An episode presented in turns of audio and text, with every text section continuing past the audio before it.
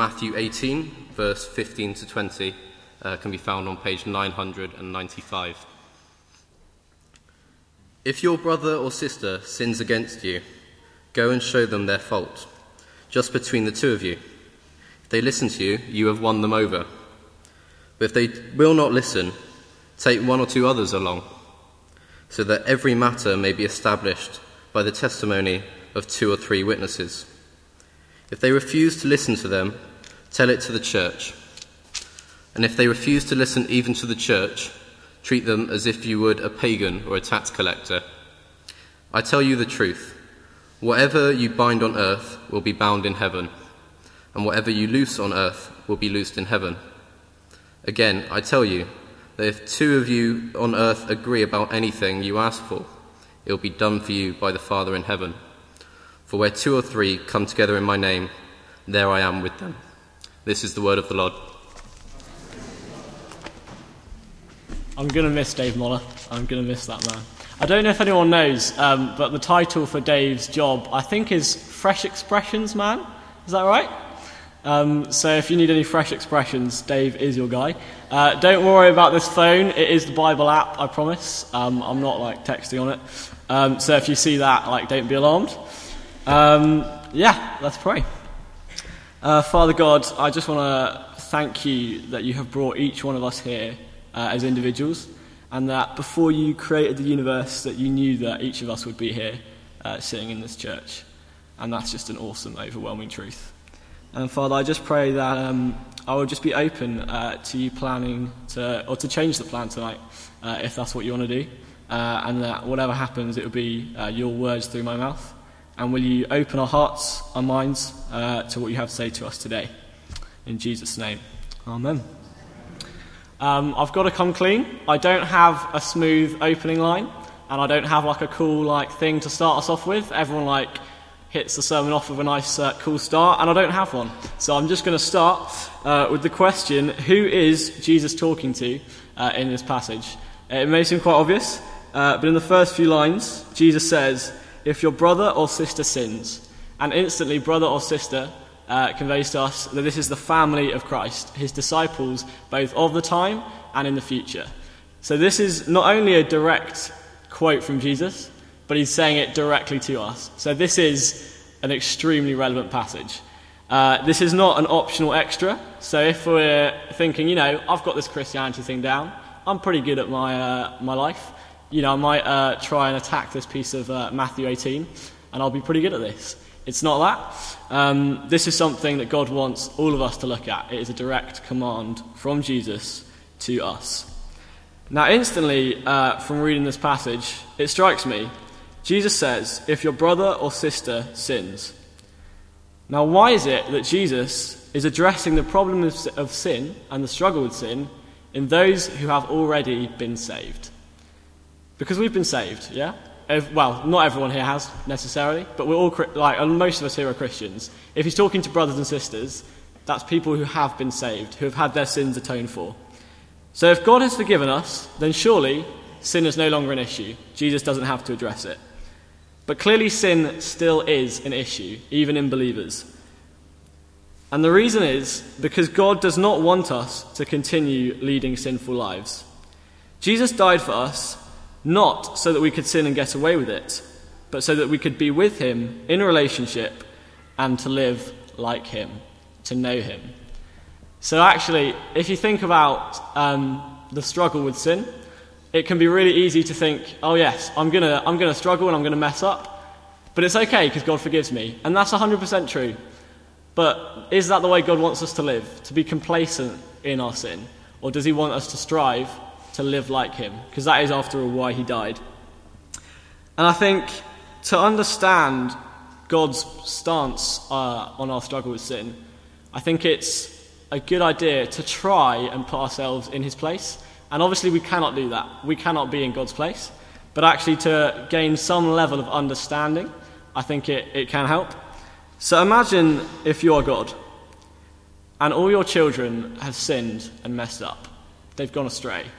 So you came to earth as a human being and died for every single one of them. You saved their lives. And in response to that, they went on sinning. unchanged, without any desire to change. Think of the hurt and the pain that that must cause God.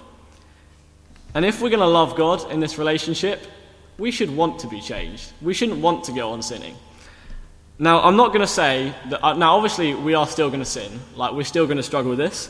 Uh, and this is made very clear in a very famous passage, passage in Romans seven. Uh, and the verse that perfectly sums this up for me is verse fifteen. And Paul writes, "I do not understand what to do.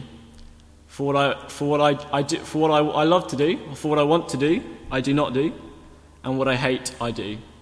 He says, "I do not understand what to do, for what I want to do, I do not do, and what I hate, I do." So this struggle with sin is very, very real. And I myself, like, I sin all the time. Um, as I'm going to come clean and confess, as a teenage guy, lust is a massive thing in my life. Like, I'm going to be really honest with you. And all of the horrible, gross things that go along with that, I'm going to let you all fill in the gaps. But, like, that is a real struggle. I can see some laughs, but it's true. Um, and this struggle with sin is something that causes me a lot of pain in my life. And I'm going to be honest about that. But this struggle with sin is real. But what I notice in, uh, in if you read Romans seven, is that Paul is in serious anguish about his sin. He hates the fact that he sins. He calls it the thorn in his side.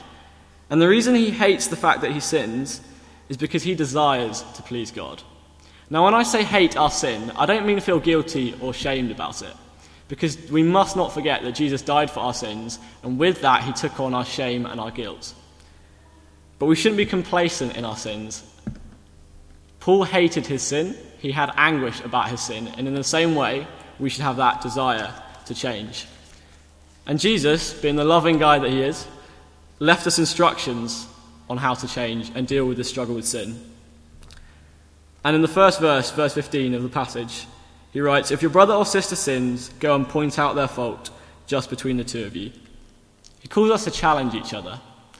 Now that can be something that is really frightening to do, to go out and say to a brother or sister, anyone else here, that they are sinning. That can be really frightening to do. I just quickly, I want to recommend, if you want to talk about uh, challenging other people, go talk to Ben Prosser about it, because uh, he's got some crazy stories to tell about that.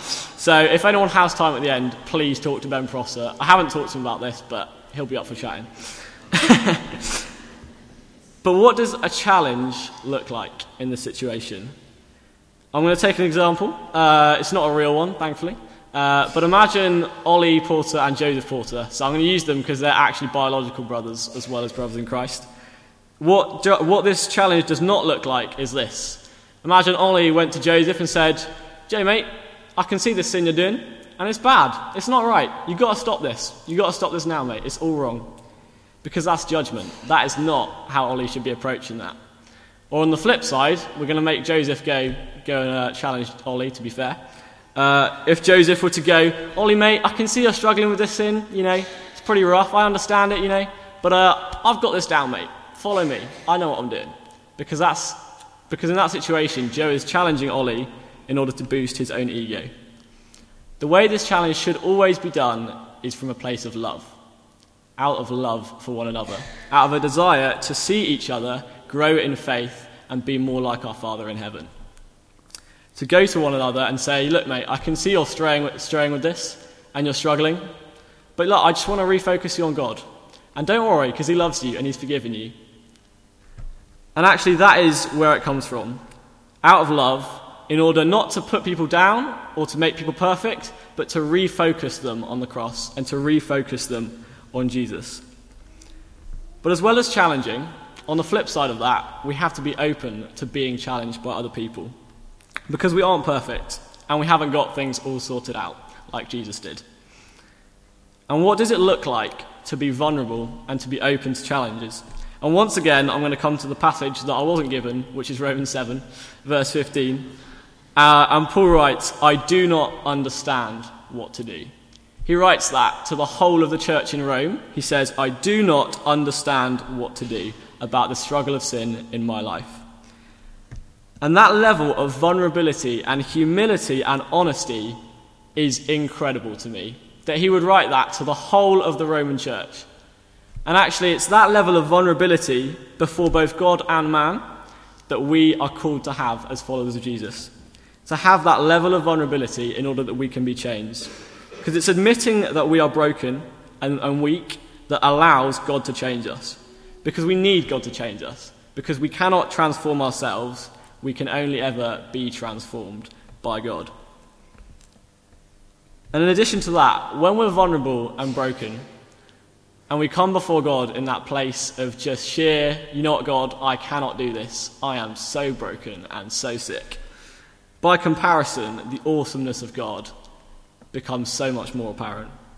Because to, to come before God broken and think, despite all of my sin, all that I'm lacking, God, you have forgiven me and you have given me righteousness. And that gift of righteousness Because hits our hearts in a completely new way when we first recognise our own brokenness.